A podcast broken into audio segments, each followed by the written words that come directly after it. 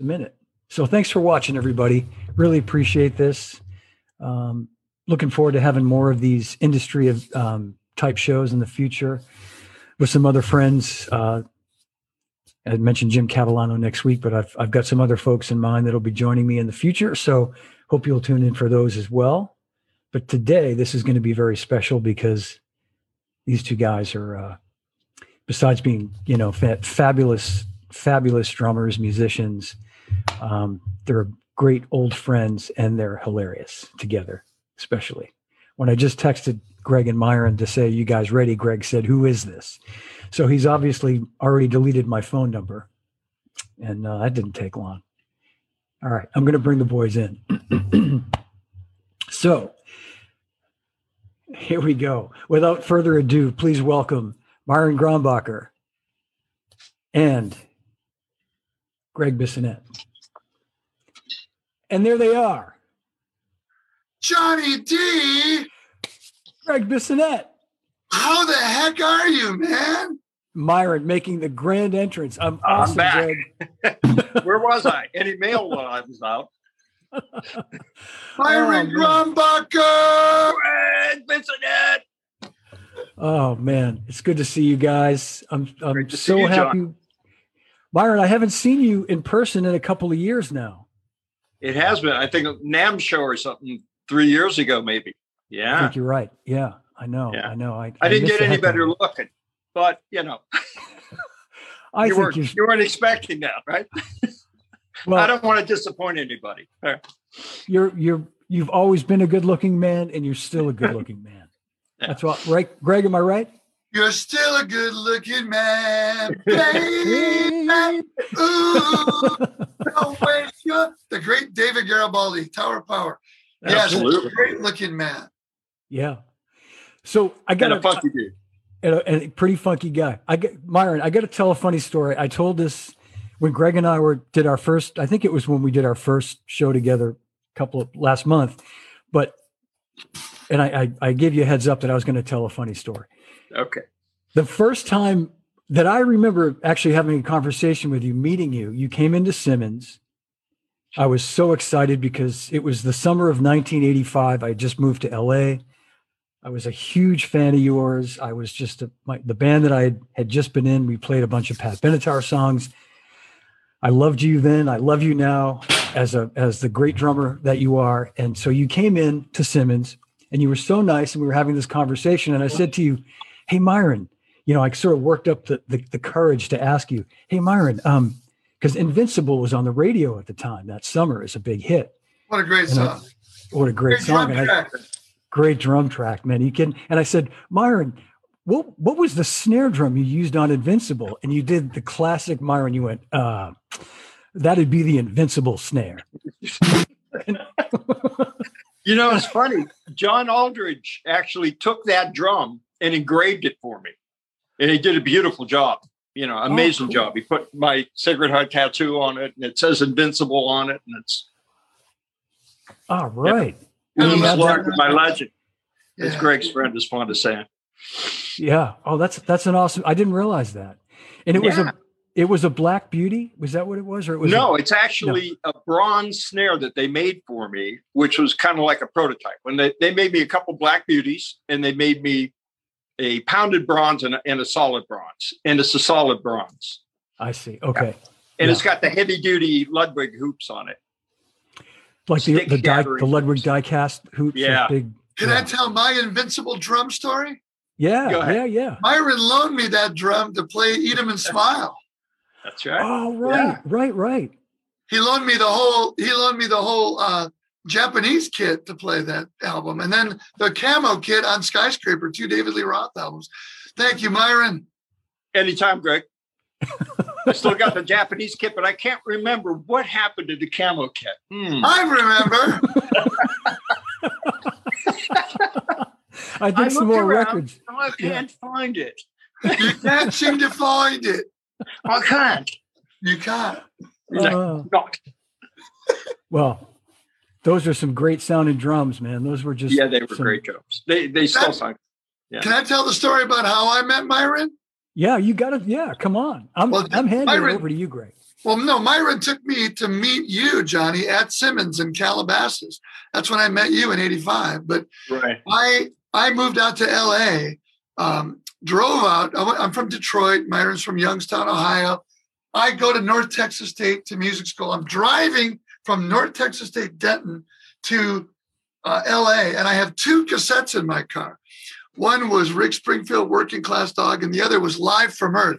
Pat Benatar, Live from Earth, great live album with Myron just killing it.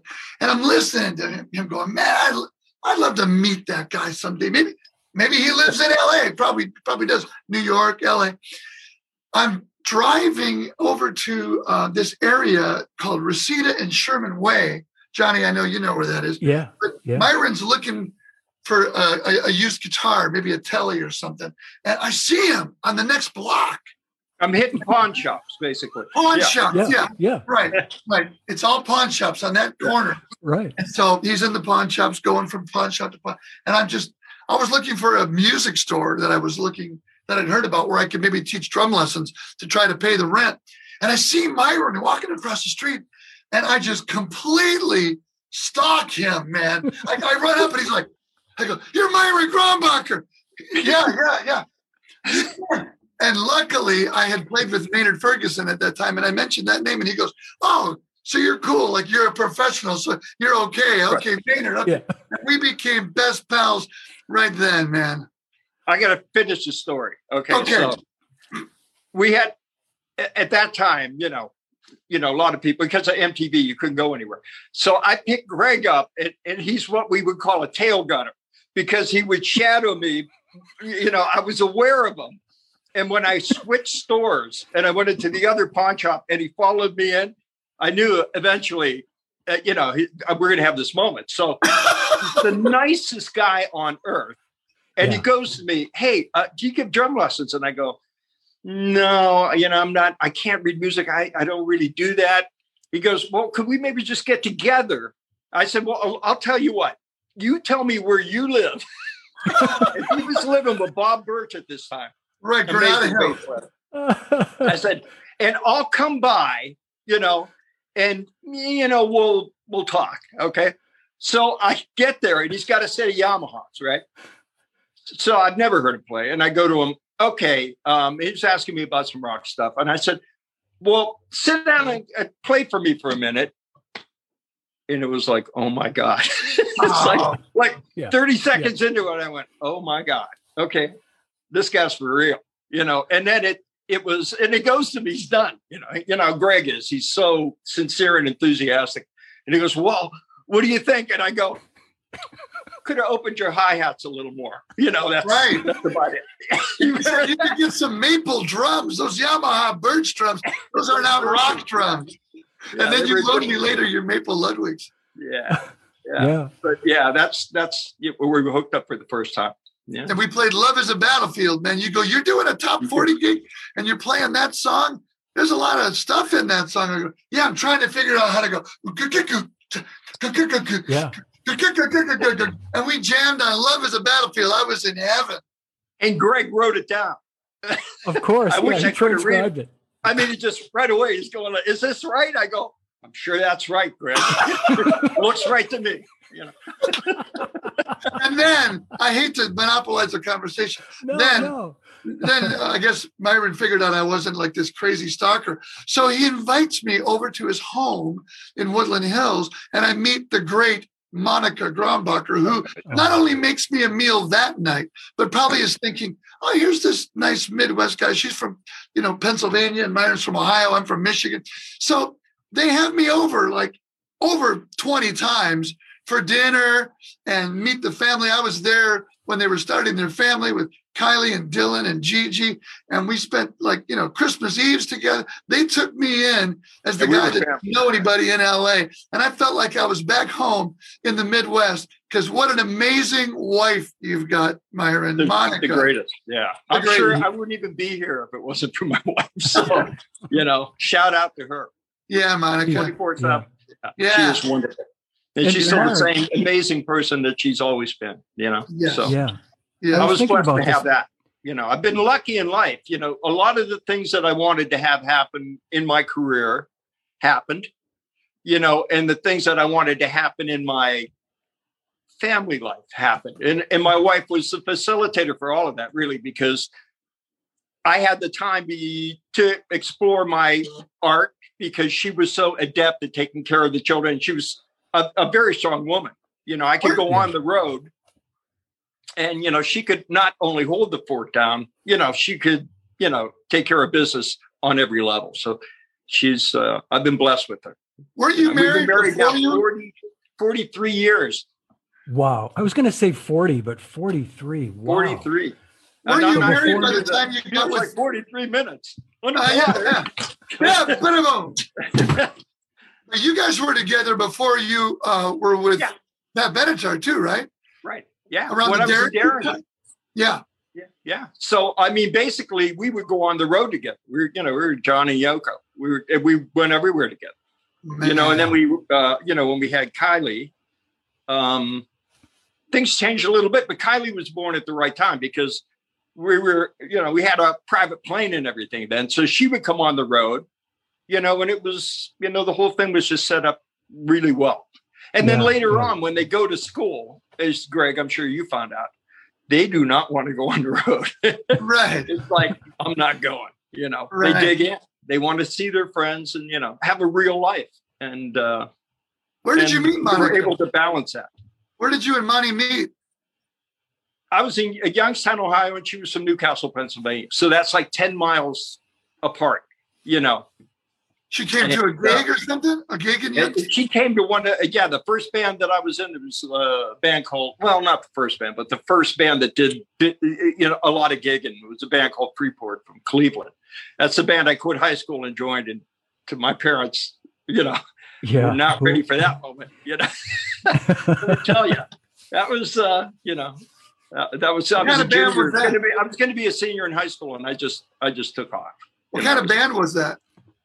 It was a rock band you know uh, they were kind of um you know we did mostly cover songs. There were three bands that did well uh raspberries uh the james gang Mhm. and this band freeport you know and those were the we would play like jb's you know the raspberries were on friday night and we were on wednesday and the james gang was every thursday. It was one of those hip gigs. So we had those kind of gigs. So we got a lot of you know we got a lot of uh you know we we got to you know we got to tour a lot you know we opened Yeah, up for yep. everybody so it was good but you we never a- really had any deep success as a recording band but uh did Yeah. well Is that when you were playing a Rogers kit, Myron? A, like a white No, Rogers that, kit? that, that was my first drum set. Yeah, the first drum set I got. I uh, we had five kids and we didn't have a lot of money, so I, I just my cousin Jimmy had a drum set, and I sat down at it and I thought, well, this is really cool because, um, but then I didn't think much of it, and and I was a singer, you know, trying to be a singer in in bands.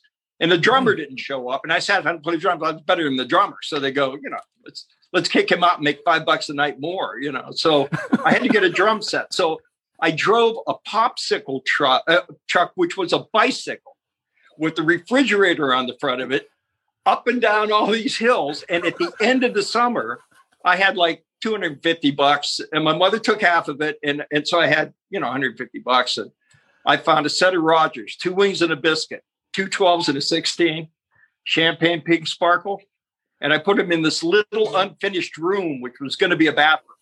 You know, so I couldn't get in the door once I put the drums in there. So I would go in and out of the window. So I Oh pretty much uh, had three records that I kind of memorized. I, re- I memorized uh, the first Jimi Hendrix record, uh, the first Led Zeppelin record, and Disraeli Gears by Cream. And I didn't know Ginger Baker had two bass drums, which actually helped me out later on in life because, you know, uh, I, I just assumed that you could just do that with one foot or one foot Yeah. and a four palm, which, you know, served me well for a lot. a So lot of when we do when we do your next instructional DVD, it's going to be called "I Came In Through the Bathroom Window." I did, right. Surrounded by a champagne Rogers. Yeah.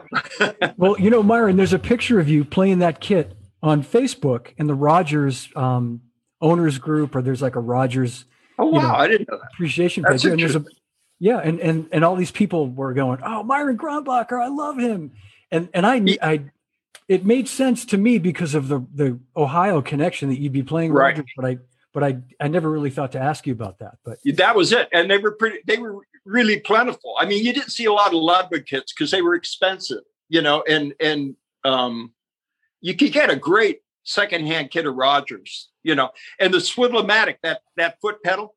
I- Yeah. I love that thing, and I played it for years and years. I guess they're making it again. Yeah, Dale really. Yeah. Flanagan. You guys know Dale Flanagan, right? Fortune Drums from Cleveland. yeah, sure. yeah, Yeah, I love him. Uh, he he was my roommate at one time when I lived in Cleveland, and I was playing uh, playing in Freeport. But uh, he used to rebuild those for me because I would break them immediately. You know, it was a leather strap, and and he was Yeah. you know have he would always be able to hook me up and take care of it. You know, but he told me they reintroduced the uh, the foot pedal. So The, and Reliance, right, Johnny? We could talk Yeah. a little bit about that. R- R- I was just going to say, is. Rog, yeah, Rogers is back under Reliance, which is also the parent company to Dixon. So it's kind of like both of those companies are are have the benefit of this big company that's and the new Rogers drums look amazing. They look Yeah. oh wow, great. fantastic. Yeah, Yeah, they really always look had a great. certain sound. I mean, they were really great for R and B more than for rock. I have to say. I mean, they had a certain thing, like you could pad that thing up, and it had a certain sound to it. Yeah. You know, but you know, half the bands that I played in played funk music when they first started playing anyway. You know, so Did you play with They the great didn't Mick Mahan back there? I never did, man. Mick was always in like the funk horn bands. Yeah. You know, I was always in the rock bands. You Yeah. know, so we would pass. You know, we play the same watering holes, but you know, we didn't we didn't play together. Well, the until James, the Bennett carpet. but you played on the same bill a lot with the James Gang with Joe Walsh. We didn't play on the same bill as as, the- as the James Gang. James Gang were um, when I used to go to a place uh, called the Gazebo Room in Youngstown, Ohio, when I was about 15 years old, and I would sneak in. It was a bowling alley with uh, you know like a, a music room in the bottom of it. And I found out that if I went behind the bowling alley pins, actually went under the pins, there was a set of stairs that led down, and I would sneak in. And I weighed about 70 pounds, and I was about four feet tall. So you had to be 18. So I would hi- try to hide behind big people, you know, until they found me. Then the bouncer would toss me out, but I would do it constantly. You know, I would get in every single time. They'd Oh, throw me awesome. out. I'd come back again, and they couldn't figure out how I was getting in, but I was crawling underneath the actual bowling alley pins through this little narrow passageway and down these circular wrought iron steps, and that put me into the gazebo room. Wow. So I have- to hear the James gang. I just got to tell you really quickly. Sorry, 49. Myron. Funk 49. Yeah, there's so many great friends of ours and drummers watching right now. This is amazing. Give us a Um, few, Johnny. Give us a Okay, few. Jeremy Stacy, Hey, Jeremy. Hey, Jeremy. Joe Franco, who has a Joe question. Franco. Double Joe bass. Franco. player. Go. I'm going to ask that question in a minute. Um, I just saw Suzanne Morissette is watching, Hey. Hello, Suzanne. and I I also Dave Abbruzzese, Pearl Jam drummer, Oh, my God! Hey, Dave. watching. Wow. From Dallas. That's right. Um, Yeah, let me Dave, see who else. Big fan, man. Steve Barney, Ashley Sohn, all these great drummers are watching. Steve, so Steve Gorman said, I, I hate that I can't stay. We'll check it out later. But Steve Gorman says, Yeah. cheers. He's I love watching. that guy. Yeah, We he's love great. What a great drummer there. And, Oh, they and all Les are great Butts. Yeah, and you guys all know Les Butts. He just Les Butts, me man. Hey, Les. Absolutely, man. that the new Rogers drums are being assembled by our friend Bill Detamore, who Bill We all Detamore. Woodland Bill Hills. uh, Governor Mayor of Woodland Hills. Yeah. He is. So I still you go. see him. I got to tell is you a quick Bill Detamore story. So I go, Myron, Bill Detamore wants to go on a bike ride. And Myron goes, All right, where are we going to go? I go, I don't know, but I think I think he's a pretty serious bike rider. And we all lived within a square mile of each other. So Bill comes to my house. Myron and I got to get on these bikes and we're cruising through Woodland Hills. And, And we Myron, bought like the day.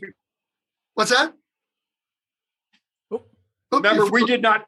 I bought a bike to go on that ride. I think I did. I, I never rode a bike. Okay.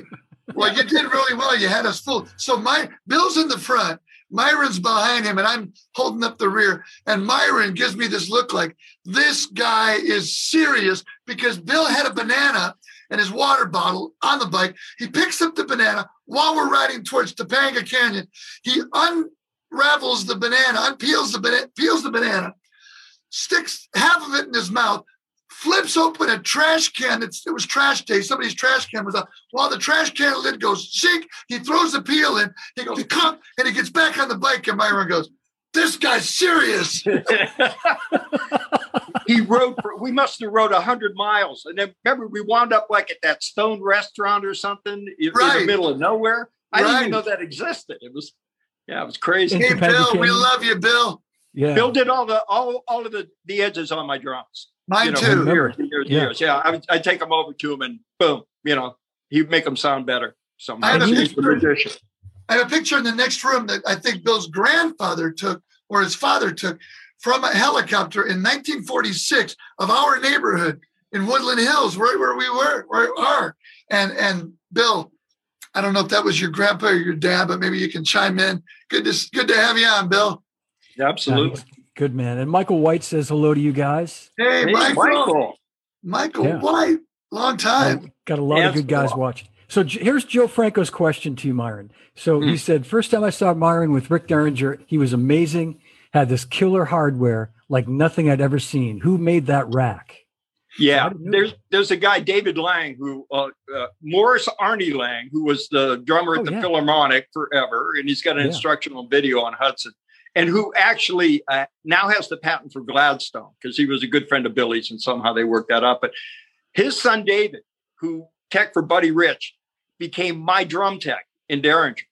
And so there was this, uh, and I, I'm trying to trying to remember the name of the metal sculptor that we got because I kept breaking everything. So I had the idea to make a cage, you know, where I could just mount everything to the ground, you know, and then it would always be in the same position and difficult to knock over.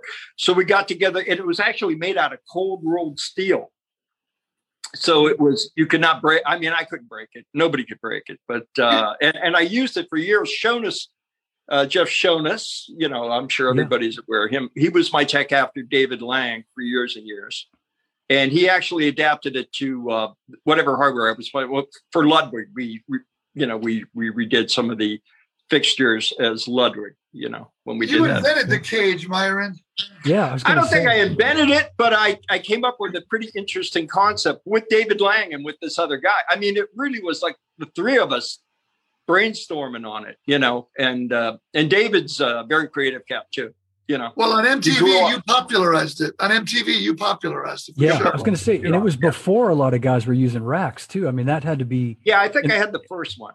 yeah, But mine was like, and it, it cost an ungodly amount of money when I was in Derringer. It was a ridiculous amount of money because this guy was an artist, yeah. and I had to bring welders in, and you know, it was like, and there was like trial and error. So by this time at the end of the day, you know, it was like probably seven grand back then. Back then. Oh, man. You know, like Yeah. 1976 or 75. You know, yeah. Hey, Johnny, Wow. talking about that period of Myron with Derringer, I don't want to run over you here. you this is your no, show. no. Can I ask on. a quick question of Myron, please? Yeah, of course. Yeah. Myron, would you please tell the world the story? And I've heard this from you a bunch of times. We've been best pals for I may years. not want to tell all my stories right now. Well, how about just this one? Uh, maybe, maybe, and maybe not. All right, forget it. I may have a reason why I don't. All right. Is Okay. Rick Derringer watching this right now? Is that why we got I to don't be? We got to be I, I, careful. I don't want to go there. It's Although, got to do with, Rick. with Led, it has to do with Led Playing with Rick Derringer, I got to tell you, you know, it was like, um, and is how I wound up in the band is is freaky too, because Stiv Bators, who's the, was the lead singer of Dead Boys, him and I were really close friends. You know, in Youngstown, Ohio, we're both from Youngstown. So then we both moved to Cleveland. Then he moves to New York City and lives. Hilly from CBGB's is his manager, so he, they're living above CBGB's. My brother, who was my sound man, I didn't have a gig at that time, went to work with Dead Boys. He became their, their road manager. So Stiv calls me on my parents' phone, which is a landline, and says, Have Myron call me. So I call him and he said, Hey, they're going to call you. Rick Derringer's people are going to call you. I, I said, Why? He said, Well, because he's looking for a drummer. I said, I, I don't think I want to play with Rick Derringer because we were into punk at that point in time. My hair was red and spiky and fly in the air, you know, that kind of Yeah. moment. That's what was going down, babe. And uh, so anyway, they call me you know, so they, my brother David comes back because I don't have a driver's license, comes back and, and drives me to New York City to, uh, to SIR on 54th Street. We get there about eight o'clock in the morning. I'm beating on the door, nothing. No one comes. So we go hang out in Times Square. Now, in the 70s, in Times Square, unbelievable. Okay. Yeah. yeah. So, you know, I'm in a hurricane. I'm looking around going like, wow. We go back around noon, bang on the door. A guy comes out and he goes, I said, I'm here for the Derringer audition. He goes, they're not even going to get here until nine o'clock. I go, oh. so I, you know, we were hanging out. Then I come back in. I don't know any of the songs. So there's five guys in the room, you know, and and I'm the last guy. So I learned the songs while they were in there. So I come in, I start playing, and I thought I sounded pretty good. And then they cut me off. They leave. They, you know, they and then they come back and say, "Well, you sounded okay, but we're tired, so we're going to put you up for the night." They put me up in Hojo's in Times Square. Times it's Square, like yeah. seated, it's all junkies and hookers and like, you know, real, real extra flavor uh, section in New York. I come back the next day and and I do the audition and I want I do wind up getting the gig. And but they asked me, Do you sing? I said, Yeah, you know. And they said, Do you write songs? I'd never written a song. I said, Yeah, I write songs. So when I come back, they go, Well, play me your songs. And I actually had written two songs in the Hojos the night before, which were like, so I go to Rick, uh, can I play your guitar? He goes, I don't know. Can you play my guitar? I go, probably not. you know? so he goes, get him a guitar. So I just strummed the E string and I start singing these two songs that wind up on the record, Attitude and Monomania. You know, and, and they oh just start God. jumping in and playing with me. And then I was in the band, you know, so it was it was pretty cool. How have I Yeah. never heard that story before? That's unbelievable. I don't know. Yeah, a lot of people don't realize it. I wouldn't have, even have a career if Stiv Bators hadn't told Rick Derringer that I was the greatest drummer in Youngstown, Ohio, and maybe the world. well, there are many here that would agree with that, Myron. Uh, oh, well, I- I, I had my remember when- moments. When Rick Derringer was on the Ringo tour, Greg, if you I don't I don't know what year that or years that was, but you introduced me to him at one of the shows in Boston, and you said this, you know, I and I knew your history with Rick, and you you made sure that I got to meet Rick, and we we were telling Myron stories. We were just You know, he had bet we were. Smile on his face, yeah, yeah. And Greg actually hooked me back up with Rick. I hadn't spoken to Rick, and he hadn't spoken to me since I left the band to join the Benatar band. And it wasn't a, a happy moment. You know, it was you know, it's never good when you know you you you leave one gig and go to another gig. Yeah. So you Uh, probably, don't, you probably don't want to talk about when you guys played on the same bill with another band that we love, right? not right now. Okay, at another time.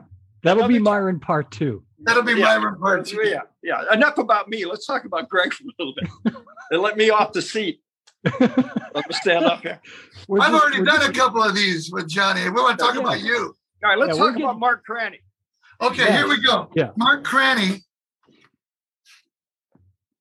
Mark Craney, our dear pal from Sioux Falls, South Dakota. Jeff Feynman, look at that, man. Yeah. That was a benefit that Myron and I and the Woodland Hills Drum Club threw for Mark to get a new kidney because Mark needed a new kidney. And who was on that? Myron, Steve Smith, Vinny Colaiuta, Bozzio, Ricky Uh, Lo- Uh, Rudy Rudy, Richmond. uh, Carmine and Rudy- Vinny. Rudy Richmond. Remember Rudy? Rudy Richmond, who said, by the way, who shouted out to me to tell you guys, hey, Oh, cool. I keep. yeah, he's with up in Rudy, too. Canada freezing his butt off, but uh, yeah, poor guy. he had enough Yeah. energy to raise a hand away. you know. So, Long was- I- justice. I was at that. I was at that benefit that day. It was July of '87. right. Guitar Center Hollywood parking lot. It was about 187 degrees, if you guys remember. yeah. Yes. Sun, really, really hot. Yeah, and it was like the who's who of drummers, yourselves included, of, of LA playing, and it was amazing. It was How And about all those cut Terry guys, I Bozzio off? what's that? Tyra, Myron, how about when we cut Terry Bozzio off? We didn't know he was done, but Terry's never done. You know, that's the beauty of Terry. I mean, he can just, you know, Well, I Yeah. remember he went on just before Vinny, and I remember him saying, "Okay, I got to go. Vinny's Vinny's coming on now, or something." Is that what you mean? Like, did you? No, well, basically, uh, we were kind of emceeing the show, and Myron was on the mic. If you want to call it that, yeah. yeah, musically coordinating it. So Myron's on the mic and he's he's about to talk, and we're just Terry had those Remo spokes, and nobody had seen those, and he's doing this thing, and he comes down, and he fades, and he stops. We didn't know that there was going to be a big big ending, right?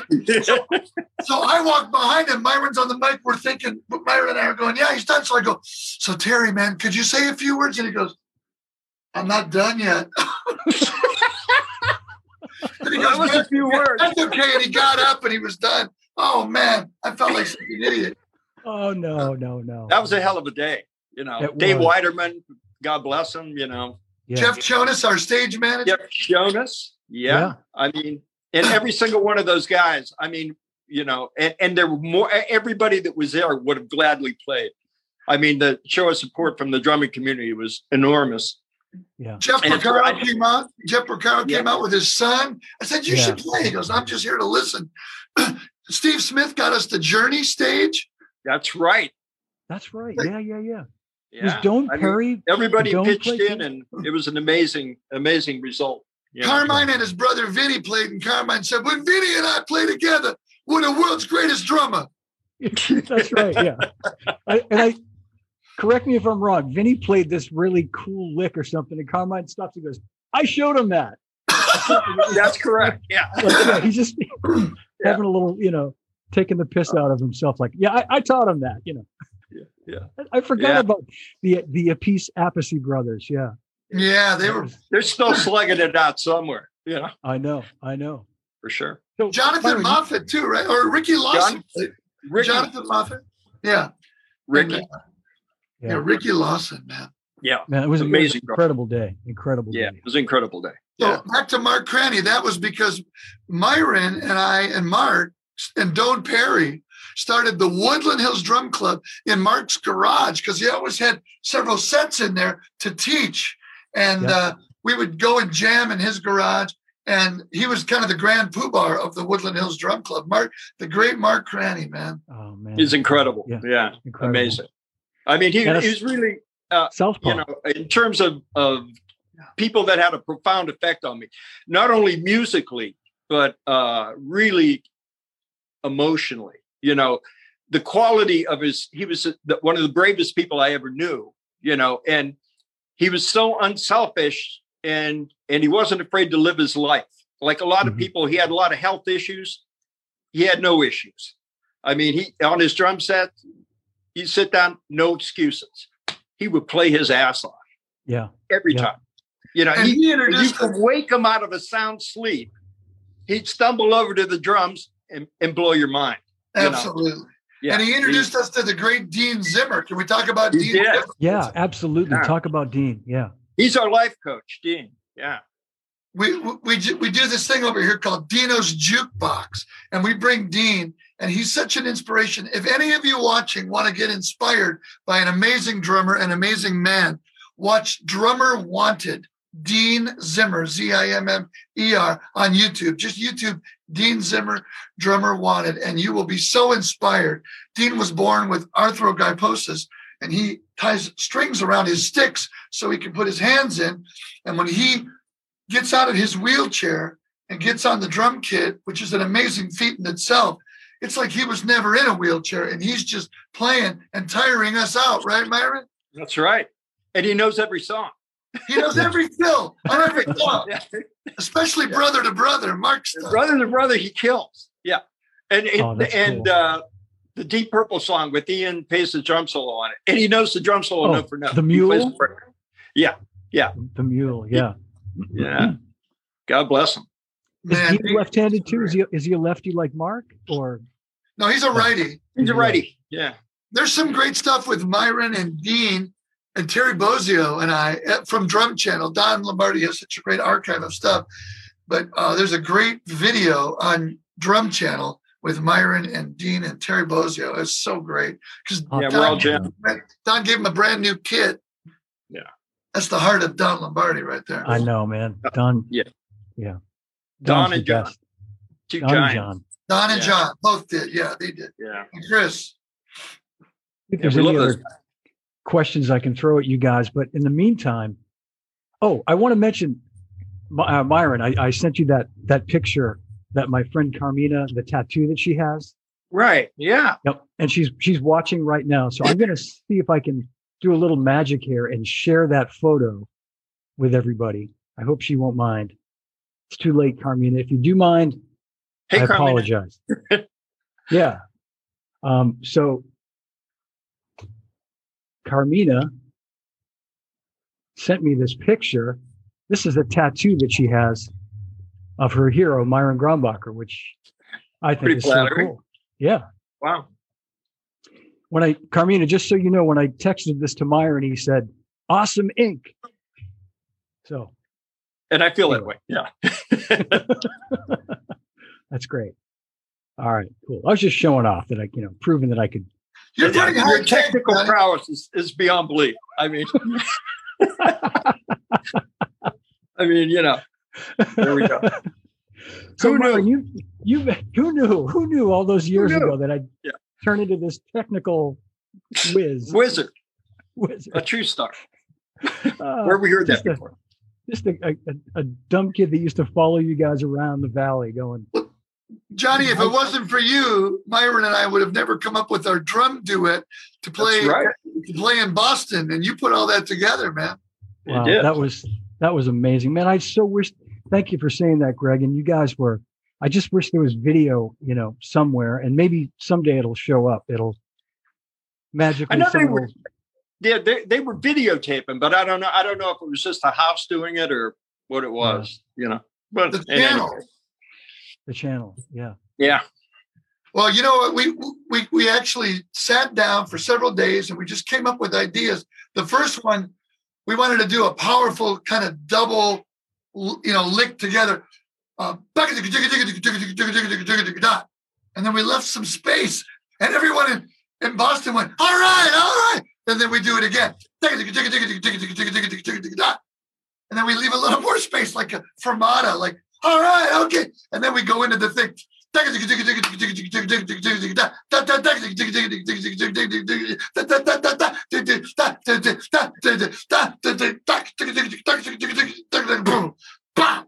And and Myron's leaning back like he does. Yeah. Like that. People are just like, wow. It, it was kind of it was kind of It was a great- section.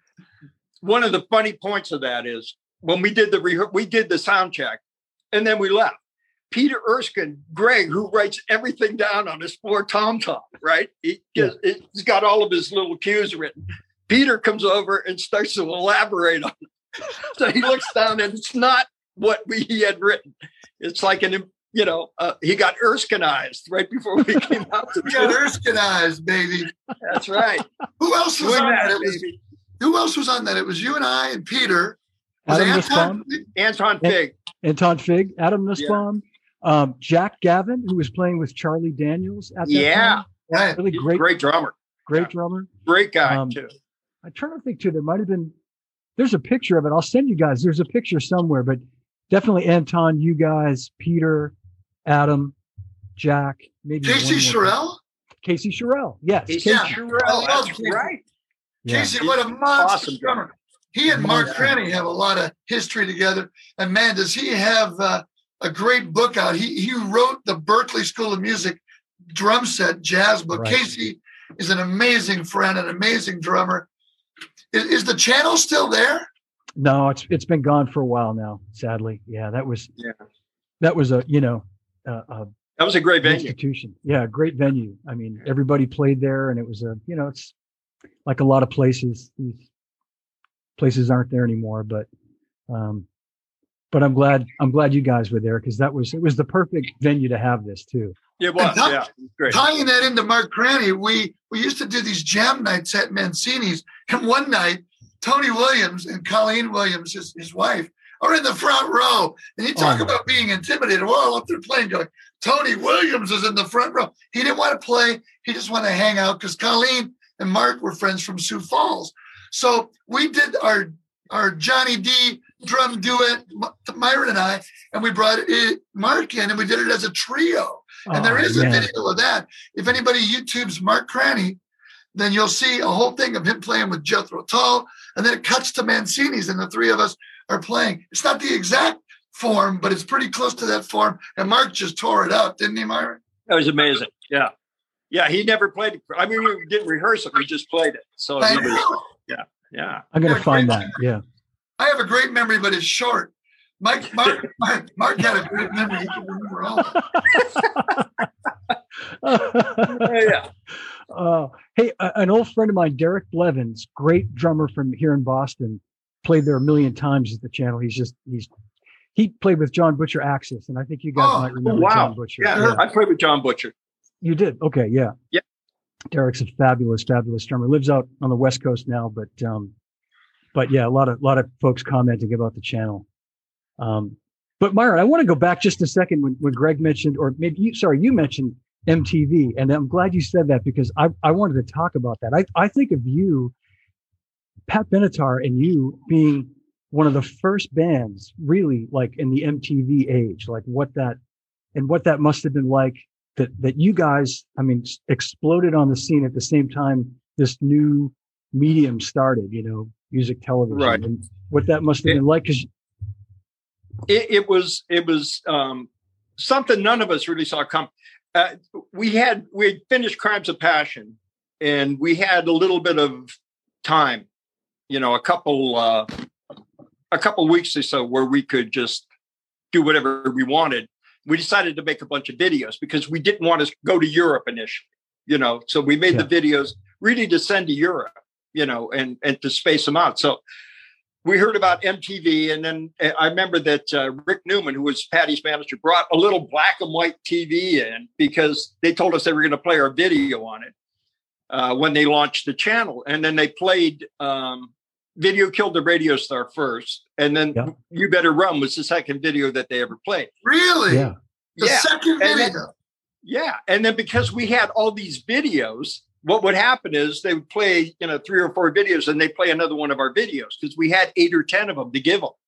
You know, so it just worked out that you know the album took off. You know, we sold like seven million copies like immediately pr- due to MTV, really more than anything else. What was the You know, second so- video? You Better Run was your first one they played. What was the second video you played? Uh, I want. I'm trying to think of which song it was. I think it was probably. Um, I'd have to think back to it, but we gave them a bunch, you know, in- including some like live stuff. You know, what I mean, Yeah. that that was really some of it was live and some of it was lip sync. You know, Promises the- in the Dark, maybe was that? yeah, Promises in the Dark, uh, but that was later because Crimes of Passion is really when that thing came out. But um, a bu- we just a bunch of stuff from the first album and the second album that we did, um, and they just played it, you know. Yeah. And it And they helped didn't us pay any royalties. That's what I love about MTV. Guys, we're going to take these videos. Don't worry. You know, there's no royalties or anything, but we're not going to have any commercials. And that Yeah. lasted about a year. Right, right. Yeah, yeah. How do they play music on MTV with and don't pay any royalties? What a scam that is. Yeah, but know. I, I'll tell you though, it it it played to our benefit. It was like we Absolutely. can keep the royalties because this amount of exposure that we were getting. You know, it was such a new thing, and the internet was not, you know, uh, Yeah. the place to go at that point in time. And now with YouTube, you know, there or and TikTok, and there's a million different ways of going on that. But there's a lot of viable viable outlets. Back then, MTV was it was like radio and MTV, you know, and it was yeah. revolutionary at that time. As as primitive as it seems now when you look back on it, it really was kind of an innovative idea, you know. Yeah. It sure helps out. Absolutely. Thank you. And the the way you guys, yeah, I was going to say the way you guys, um, I mean, the way you seem to embrace it too. The way like you would you would produce a video that was in sync with what the, what the theme of the song was Yeah. about. It sometimes, sometimes not. Yeah. Like, like um, I mean, later on, you know, you, you get personal issues because uh, with their programming, you know, because I thought that there was a lot of music that wasn't being represented. You know what I mean? And Yeah. it took years to break that down. You know, till Yo MTV Raps and stuff. You know, uh, eventually they found a way to make it, you know, the what it should have been a multicultural experience the entire time. But you know, we just happened to fit their their their template at, at the uh, at the original point of launching that that uh, that you know service. So yeah, yeah. yeah. How about the bands though? How about the young bands that if you don't do it on a video on MTV and spend a half a million buck, quarter of a million dollars, your record's not going to do anything. And then the label and the band spends a quarter of a million dollars and it gets played once and never gets played again. It's like, wow. I Well, know. it's just like any other. Anytime you have a, uh, a restricted playlist, you know, like look at iHeartRadio, look at all those things. If you're on it, you are all over it. But if you're not, good luck getting there. Yeah. You know what Yeah. I mean? And it's Yep. the same as it ever was. You, You know, got to have the luck of the Irish. Happy St. Patty's Day almost. Almost. yes. Hey, and by the way, guys, I'm wearing this shirt not only for our friend Stan at Pro Drum Shop, but to represent my LA buddy. So I'm, I'm this is this shirt's for you guys. Thank you, Johnny. Shout out to Stan too. What a great guy that guy is, huh? Oh, Stan's yeah. And sometimes a he guy. tunes in. Maybe hopefully he's watching. You can see him. I'm representing. I'll send him the YouTube link so he. he There you sees go. it. Never forget the Elvin Jones clinic they did. Now, Myron, I want to check with you. Am I allowed to tell the Myron Elvin Catalina story? Go ahead. Okay. Yeah. So My, Myron and I go down to see Elvin Jones at Catalina. He had just done a clinic for pro drum at the Musicians Union. It was great. Yeah. Oh man. but, but no air conditioning. You know, again in the summer, you know, 187 degrees, as Johnny said, and it was amazing. But the next night he played at Catalina's, and my uh, we didn't know this, but Elvin had a cold, and so I had met him once before, and uh, I had said I was from Detroit, and I remember, you know, Myron's Midwest. He's Youngstown, Ohio. Elvin, Detroit. And I, and I don't think Elvin knew who David Lee Roth was. I don't think Elvin knew who Pat Benatar was or any of our, uh, know, the stuff we were doing. But I just said, Elvin, this is my great friend from Youngstown, Ohio, from Pat Benatar Band, Myron Grombacher. And Elvin takes his head and goes, Wow, man, yeah, beautiful, ah, beautiful. man." Kisses him on the lips. me, right? And what happened the next day, Myron? the worst cold I ever friggin' had in my life. Oh. I'm usually pretty healthy. It was like uh, it was like the big one. My head felt like it was going to explode. It was great. Oh. Remember, remember Keiko coming out and setting up Elvin's uh, drums, which I'd never seen before.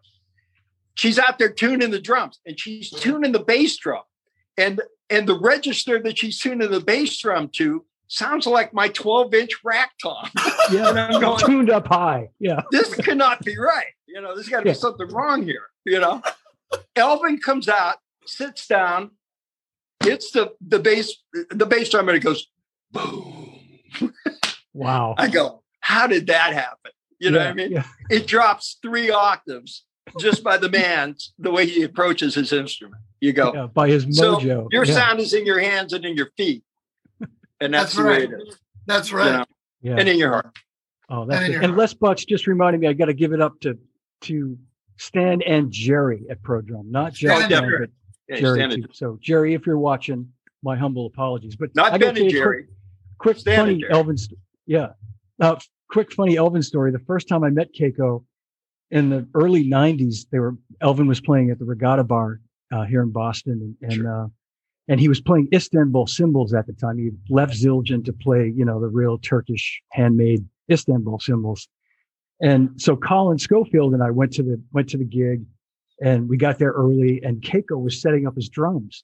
so we, being the gentlemen that we are, we we asked if we could help her. We like, you know, I mean, I mean, I sort of knew about Keiko, and I knew that she took care of Elvin, but she was so funny. She's like, God bless her too. I I, I think she's still with us too. She's you know maybe all of five feet, sixty pounds. You know, soaking wet, but she's you know lifting up the the cases and the hardware and setting the drums up. But she, she, it, the the end of the story is she she warmed up to us. At first, she kind of was like saying, "I don't know if Elvin's going to want to see you. He's resting," and then she must have told him that we were there because about a half an hour later, Elvin comes down and comes over and we meet him. We I'd never met him before, and and uh, and he was so nice and so kind. And this would have been about 1993, maybe somewhere around that time. And I showed him pictures of my my kids who were really little at the time. We were just having this really nice conversation. Fast forward, we we go to the show, we say goodbye. Go back a year later, I go back by myself. The first thing he says to me is, "How are those babies?" You know, like he he remembered. He said, I, I hadn't spoken to him. I just said, I'm just here to just I'm just you know I just wanted to say hello and we, we had a nice conversation. It was another year after that, maybe two, of just seeing him every year that he he, called. Keiko called me one day and said, "Elvin's ready to come back to Zildjian," uh, which is you know just it was a a real big moment for me because it was such an honor, you know. To, no, he's he's a giant.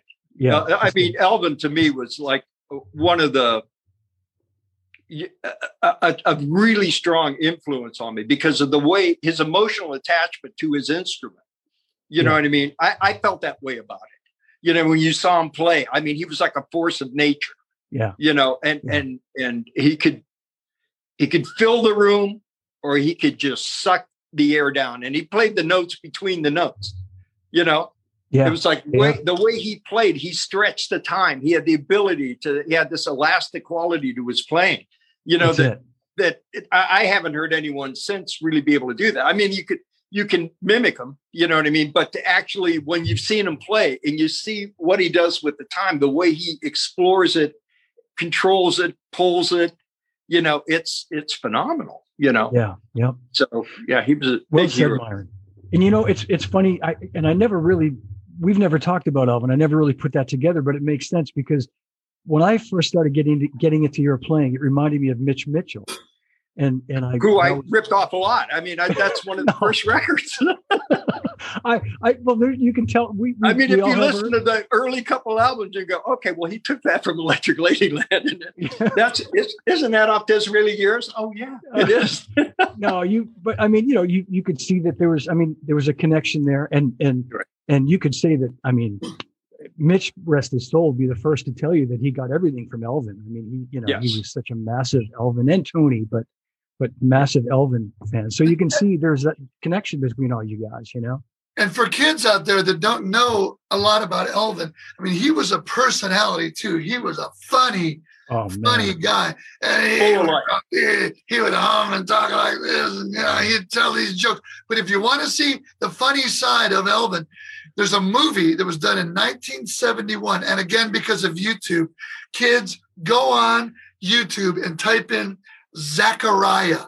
Yeah. D A C H A R I A H, Elvin Jones.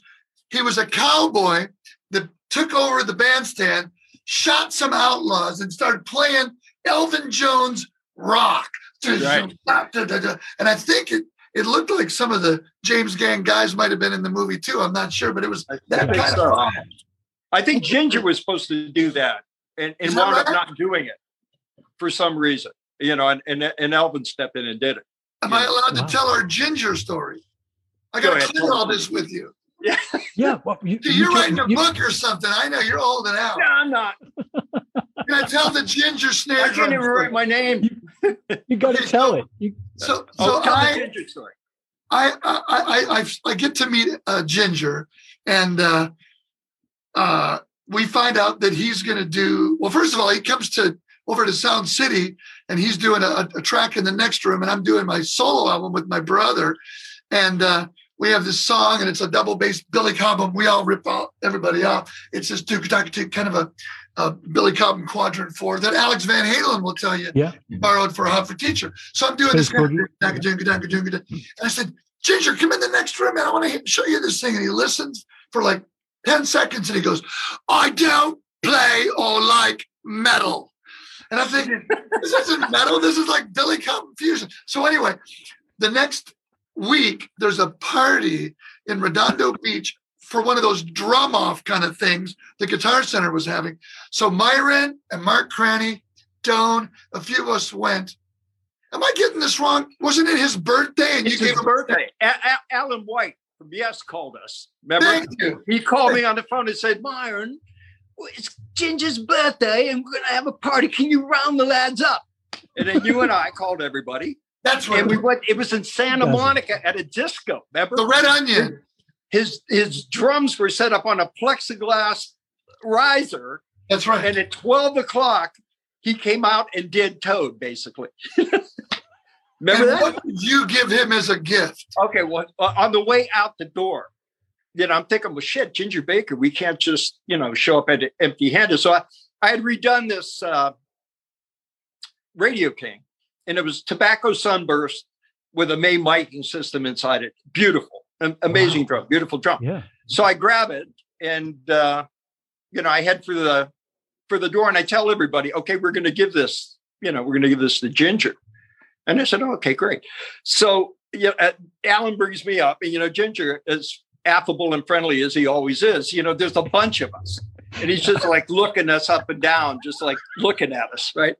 I got a pretty strong look anyway, you know. So uh, at that point, Oh, yeah. time, probably bright red long hair with leather jacket, torn jeans, you know, the the the Ramones moment of my life, probably. But uh, we, I present him with the with the drum case, and and he looks at it, and he looks at me, and then he sets it down. Then he opens it up. Then he look pulls it out and looks at it. He looks at me again, sets it down, then he hugs me. Oh, It's like boom, like holy shit. Then he loved all of us. You know, he was like the friendliest guy in the world. oh, good. I'm so But glad. going into it, you know, yeah. you don't put your it's like you don't put your hand in the cage, you know, it's gonna you're gonna lose a finger, you know. So I'm so glad the story ended that way and he didn't like throw it back at you, which I would have been shocked if he did that. yeah, So, no, no, no. No, he liked the fact that it was a radio king and it was a beautiful drum. yeah. Yeah. Yeah. And, great. and I think when he left town, I heard something about it hitting hitting eBay. You know, I don't know. I, I didn't get a chance to bid on it, but I guess it was on and gone. You know, so yeah. whoever's got that one, enjoy. you know, Maybe it'll find its way back to you, Myron. I, yeah, I you want never know. I want Greg, I want to tell you that Paul Dinage uh, sends his best to you. Oh, Paul Dinage. I have a nickname for Paul Dinage. He's one of my dear, dear pals of a long time.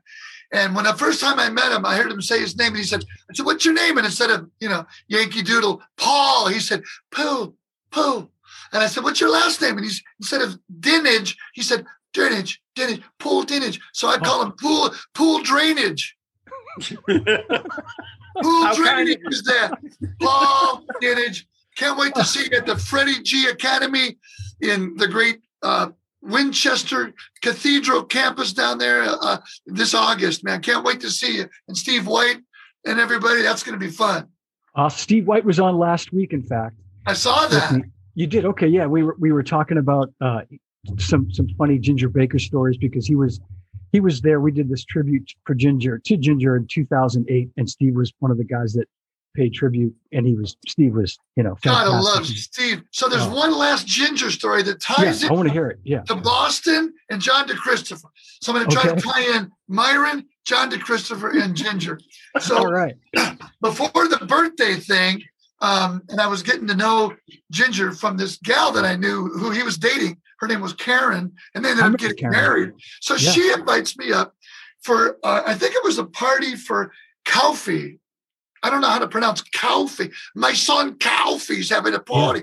Yeah. So I drive up to like Vasquez Rocks, you know, if anybody knows LA, and I'm, I'm going on the, you know, the Antelope Valley Freeway. And then in the middle of nowhere, there's a home and polo ponies Yeah. and three drum sets set up under the stars, and you hear the polo ponies. I said, Wow, Ginger. He said, Let's have a play with Kofi. And so in the middle of our duet, Myron and I do this six eight uh, African groove where you take triplets and you do a round like row, row, row your boat. The first one is downbeats. Dugga the dugga the dugga the dugga the dugga the dugga the dugga the That's the row of row your boat. Then the next guy starts and and and starts with dugga the dugga while you move to the second triplet. The dugga the dugga the dugga the. And then you do the round again, and the, the next guy starts playing the. So that all came from Ginger saying, All right, what we're going to do, and I learned this when I lived in Africa. Well, I'm going to start with, tri- with triplets with an F, with, with triplets. And then Kofi's going to come in and play that, and I want to skip to the other you're going to come in with the downbeats, and then we're going to go, you know, around robin, and it's. Myron and I worked on that for days. And Days, yeah. That's what you heard in Boston, there, Johnny. Oh man, that's Piece so. of I didn't. Wow. Cream pie that we served up there. Yeah. Yeah. Thanks to Ginger, some Boston cream pie. What a boom. you got a million of them, Myron. But I do. I want to. I got to tell you guys a quick funny. This was a couple of weeks ago. Um, I guess when I had Rob Wallace on, or last week, I told a, a quick Love funny- Rob. Hi, Rob. yeah, he's probably watching today.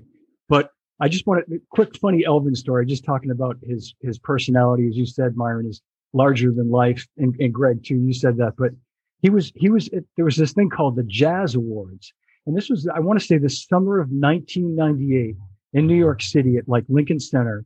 Went down there, and it was a it was I think the first and maybe only year they did these things, and it was a pretty big deal. And they were Roy Haynes got recognized, and Max Roach, and actually had dinner with Max Roach before. And Elvin was there either to present an award or receive an award, but he goes up and it's in this big venue. And in the middle of him speaking, you know, and he, you know, he talks pretty quietly. He's talking like that. And he's, and this, this alarm goes off, this, this like fire alarm bell, like the ding, ding, ding, ding, ding, ding, like someone opened a door. So it's, it's going off and everybody's kind of looking around the room thinking, somebody's shut that off. You know, we can't hear Elvin and it keeps going. So finally it, it doesn't stop. So Elvin kind of just gets up on the mic and he goes, uh, dinner is served. it, it brought the house down. I mean, it was like, it was perfect, you know, like, oh man. There That's was so- great. Great. yeah, there was. I mean, that whole like your dad, Bud. You know what I mean? That whole generation. Not that we're not funny, but those guys were like, they were like a whole different breed of just. The greatest Oh, yeah. generation. Yeah, they absolutely were, man. It was just so thankful to to have been around while they were with us, you know, and and Yeah. to know those guys. You betcha. Yeah, we were born at the right time. I mean, we you really think about it. The, Yeah. the degree of a musicianship and the way music evolved and changed through our lifetime, all the way up till now. We've gotten to see some pretty amazing stuff. I mean, up close and personal, you know, which is Yeah, yeah, that's a blessing. You know, to be able to see Tony Williams sit down and play, you know, that's a life changing experience. it sure is. I know. I know, So- especially where I mean, you know, you know, God rest his soul. It was just, you know, his. It was he was here such a short amount of time that who knew when we got to see him all those years ago that it was going to be such precious time that we had. with Right. him, You know, it's, it's, uh, yeah. Greg actually wanted doing doing some lessons with him, right, Greg? Yeah, I was up in San Francisco doing a Joe Satriani record, and I read BAM magazine, Bay Area magazine. And on the last page, in a little small rectangle, it said Tony Williams now accepting private drum lesson students. And I went, You gotta be kidding me. So I called and left a message on his voice machine. And uh, he called back and said, Hey, man, uh, I'm all filled up with students, but my wife, Colleen, knows you through her friend, Mark Craney, Oh, and she said you're That's a right. nice guy. So you know what? I'm going to make space for you. Come up. And I ended up studying with them for two years, going to their house and taking lessons. And, and the next time I went up there on the Satriani thing, Jay Rubin and Bud, my dad, drove a U-Haul truck with seven drum kits because Joe wanted all these different stylistic kits. He wanted like a uh, a little bebop 18 inch kit. We took the camo kit, Myron's camo kit. I took like a Hal Blaine kind of dead kit with like no bottom heads, really duct taped up. And we used all these kits. And I went over to Tony's on my rent a car. I said, Man, I have a, a little 18 inch bebop kit out in the car. Could we play some double drums? And he he had his new DW yellow with red hardware drums. He said, Oh, we could just play on this. And I pushed it a little further, you know, thinking, eh, here we go. but I'd love to go out to my car and get the kit. He goes, All right, go get it. And I set it up and we played for about a half hour. I have a DAT. Uh, he let me record them on DAT or cassette. I can't remember. But anyway, afterwards, he he literally said, which killed me. He said, "That was fun, man. I haven't done that since 1963 with Max Roach. Wow. He just Wow. didn't really do that, and it wasn't. Yeah. Tony was kind of a personal guy, but when you got past that, you know, that that little uh, curtain, he was an amazing, great guy. I, absolutely. Yeah. He really was. And, and a really funny guy with a, you know, a really funny, you know, great sense of humor. And then Johnny, Yeah. you got me to do a clinic with him. Was it, was it up at, was it in Northern It California? was at? Was Lemon it- Percussion. It was at a theater, and? Max yeah. Roach was supposed. I think, I think Max was going to do it, but then he couldn't. And then you got Steve Smith, but Steve had a vital information tour come up. So he actually said to you, I think, well, there's a friend of mine and he's a student and I'd like to have him do it. And you said, he's one of our endorsees. Let's do it. So I go up there. Bud drives Bud and Phyllis with the Thomas brothers before there's an iPhone. They oh, drive Oh, up man. there in the Dodge van. They set everything up. And Scott Garrison was Tony's drum tech at the time. Yeah, that's right. And Garrett That's right. Scott says to my dad, Hey, Tony told me to sabotage the drums and cut a hole in your batter head of the bass drum. And we're all laughing. Tony goes, Hey, Greg, come here. I got to tell you something, man. He goes, Don't be offended. I've heard you play before, but I'm going to go on first and you're going to go on. I said, I am not following Tony Williams. Louie Bellson said, Never follow a kid or a dog act. I say, Never follow Tony Williams. So Yeah, he said, no, I'm playing. I'm getting the money. I'm getting in my limo and I'm getting back to my house in Pacifica. So I, after he plays this amazing thing, I play. But before I play, Will Kennedy had driven up from LA and he goes, Hey, man, hey, great to see you. Hey, what time does Tony go on? I go, Well, Tony already went on and he played and he split. oh He's man, going, What? I know. Who would have thought, right? Yeah, he, Tony did things his way, man. Yeah, he did. Yeah, Yeah. he absolutely did. Thank God.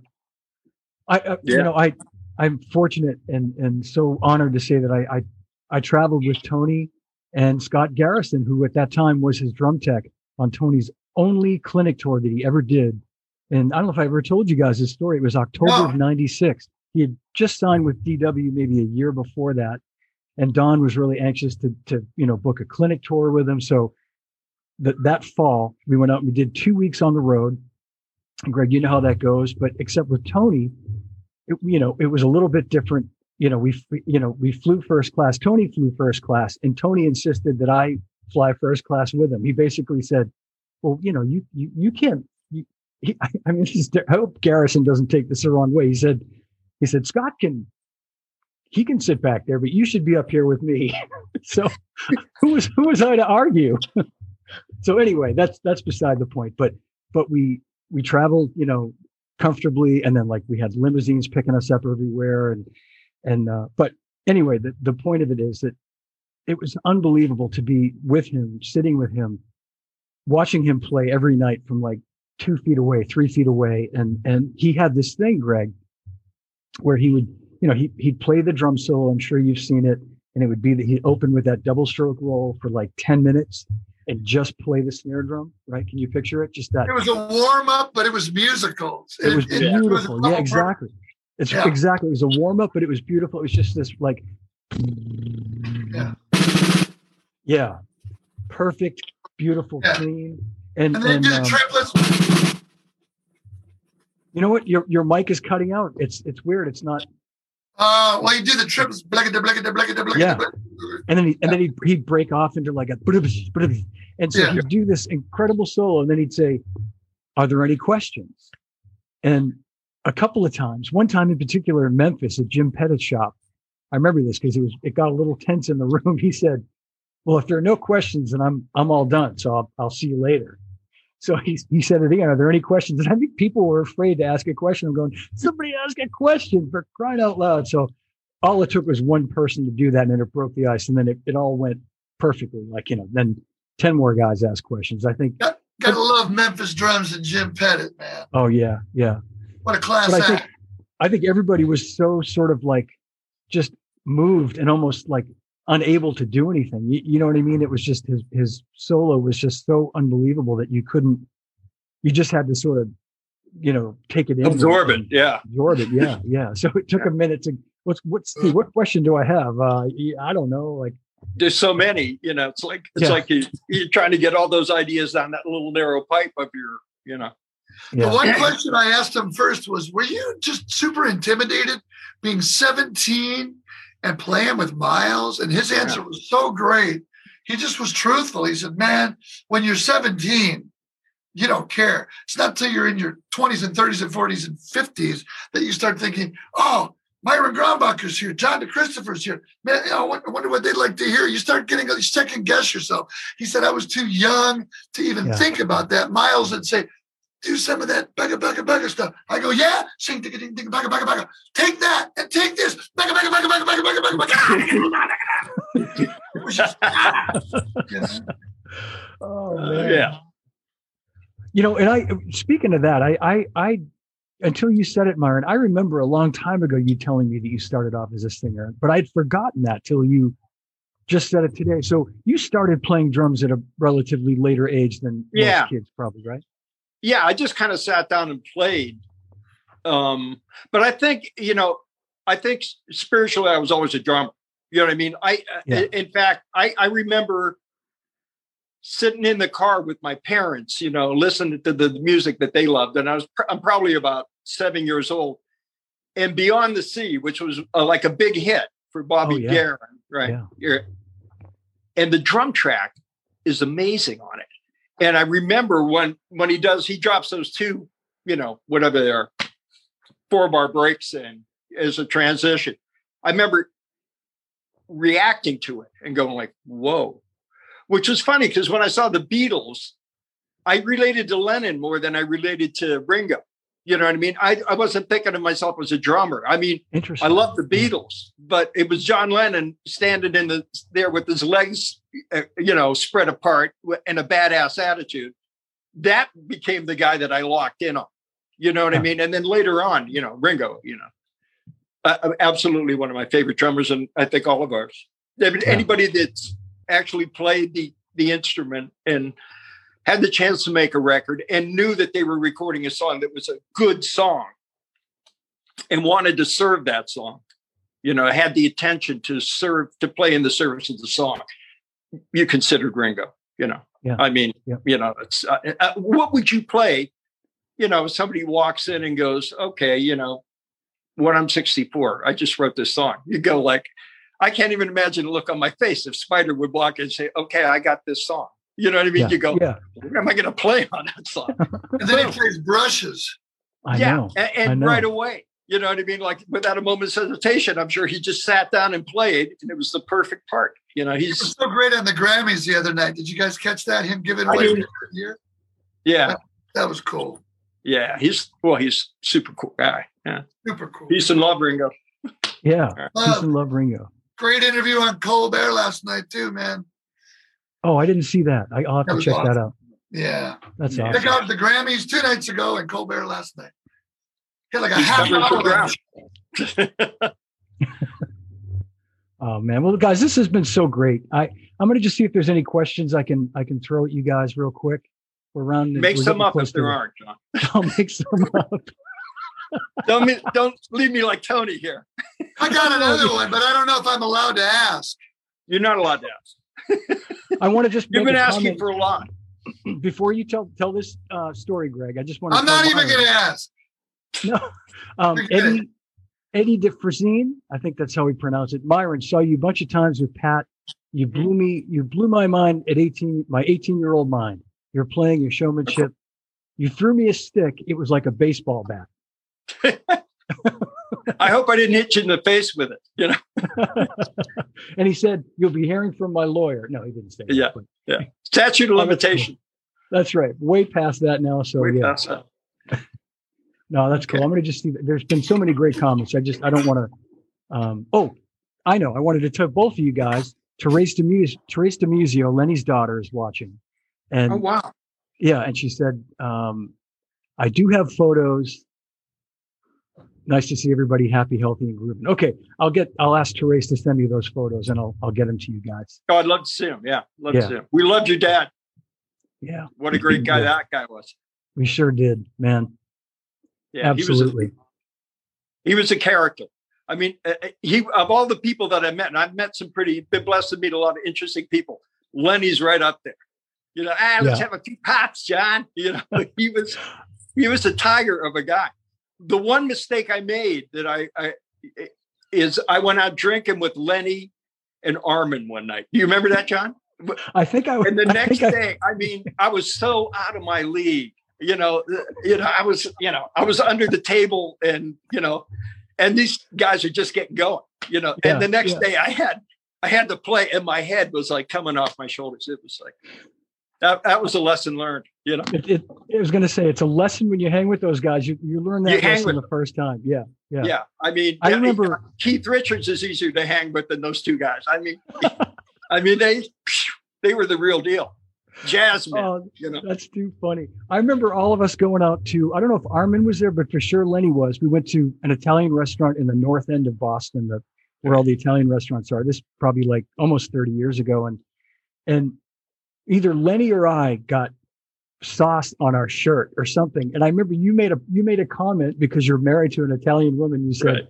"Hey, it's it's you, you had this like philosophical like." Well, shit, man. It's it's it, there'd be something wrong if you didn't get sauce on your shirt. Like, Exactly right. My Yeah, wife like, gets sauce on every shirt she wears has to be. That's just how it is. You know? And she looks great in it. So She absolutely does. yeah, Absolutely. she does. Yeah.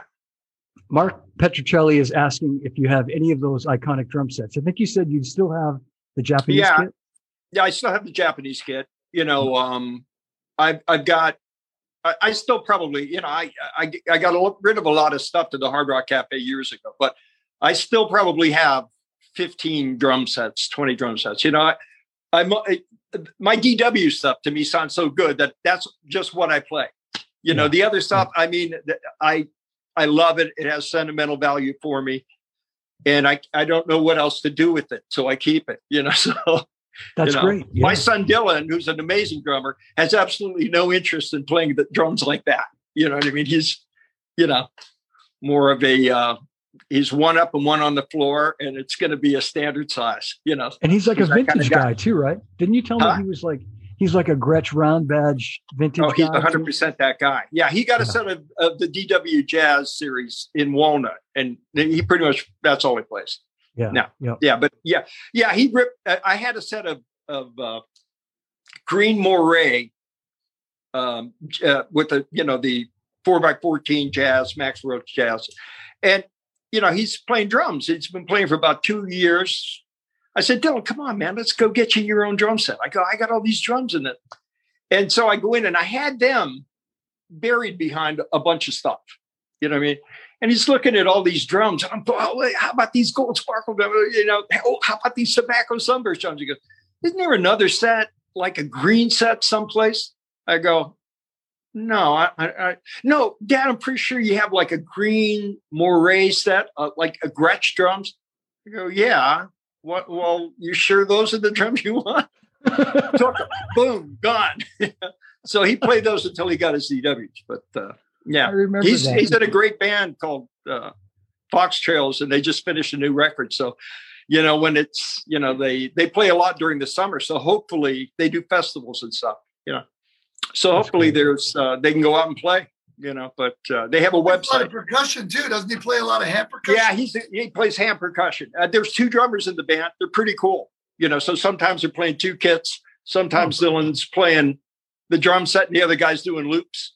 And sometimes the other guy's playing the drum set, and uh, and Bill's playing hand percussion. You know, yeah. So I got to tell everybody. Just, I mean, I, they know this already. How cool a dad you are, Myron. But I got to just tell everybody. So there's the no, Ghostbusters.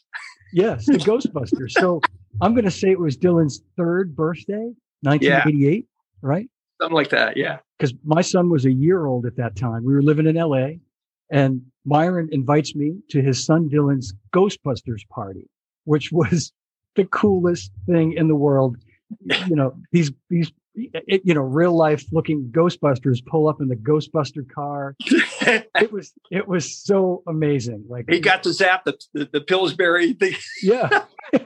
That was, that was an epic birthday party. That was a good one. Yeah. That was epic. It was. Greg, I think you were there. I don't think you were on the road at the time. I think I didn't make that one. I would oh. remember that. Yeah. You would remember touring. Ghostbusters. Yeah. Yeah. Yeah. Yeah. But he loved it. That was that was I thought like what you know, I want I want to be this cool a dad when Yeah. you know, I want to be able to do cool stuff like this. That was so fun.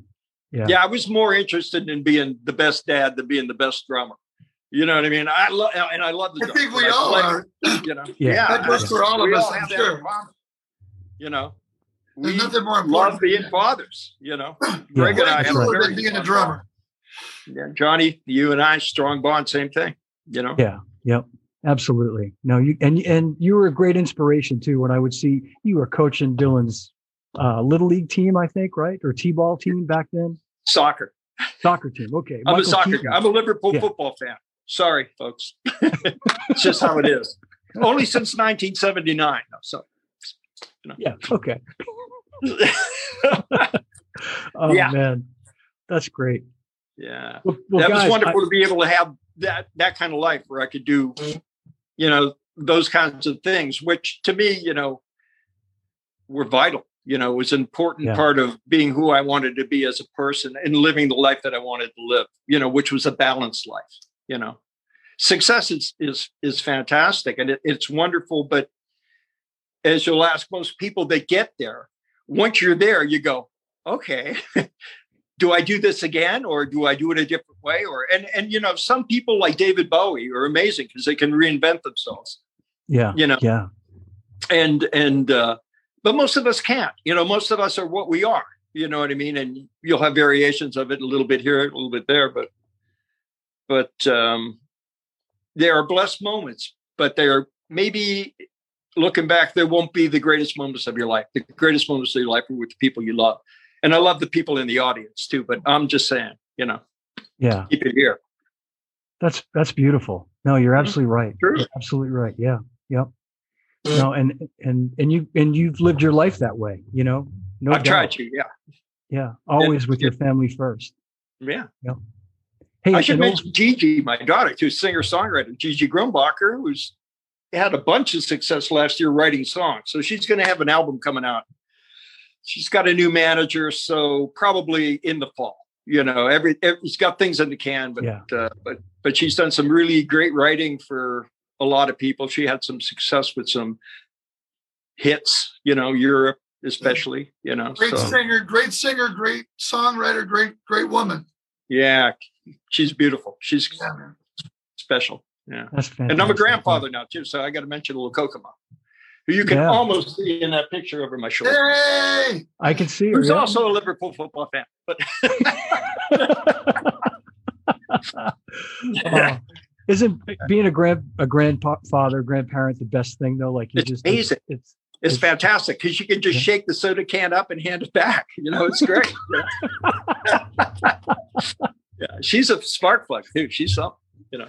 But yeah, I wonder where she gets that from. yeah, I I don't wonder. know. I don't know. She's edgy.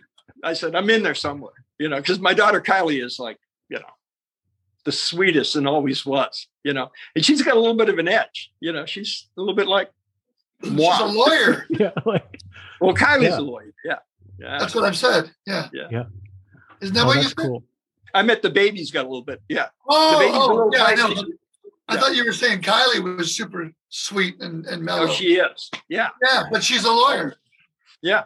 Let me restart that again. Yeah. No, my daughter-in-law's a lawyer too, but she's sweet and and wonderful and beautiful. So sometimes there's Yeah. like actually nice lawyers out there. Who, Yeah. No, I, I've always had, you know, I've always been able to find a great lawyer. You know, you just got to go through a few of them to get there, you know.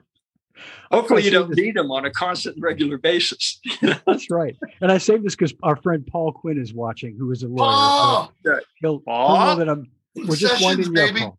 Yeah, the sessions. We're just winding you up. And our old friend Jim Catalano is also watching. He says hello to everybody. Wow. Jim. Shout out to Jim.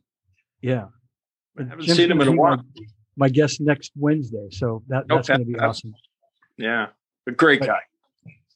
Yeah, he is a great guy. What a, what a what a history, you know, and, and a like a. It's going to be great to just talk to him about the, the whole sort of history of the drum industry, Ludwig, everything, all the Yeah. all the stuff he's seen. So, um, but guys, Look you know, I, forward to it. I've I've had you here for an hour and a half, and Thank has you, Johnny. What a blast. amazing. It's, Yeah. it's been We had a great time. Yeah, an man. awesome time. Come out to All LA love and to you, hang with us. I will be back. I will be back. Cool. Um, All right. love you guys so much. Love you too, I- man. Love you too, Yeah. man. This has this has been so much fun. Um, anything you guys want to say to to the to the folks? Stay strong. Yeah, man. Keep it real. Yeah, Keep learning, keep growing. And and as Mark and Brian would always say, be good humans. yeah, that's right. There you go. All right, well, you guys hang tight. I'm going to end the stream, and then I'll see you in the in the, in the dressing room in a minute. Yeah. All right. Thanks for In the watching, green everybody. room. in the All right. green room. Yeah. Hey, save me some some potato chips and, and M and M's. Uh, F, no brown ones. I'll be right in there. All right. No problem. All the best. All right. See you All guys on. Saturday. Peter Erskine, 2 p.m. Eastern Time, Saturday, the 20th.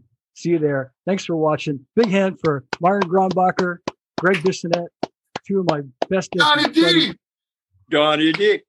All right. Love you guys. Hang tight for one second.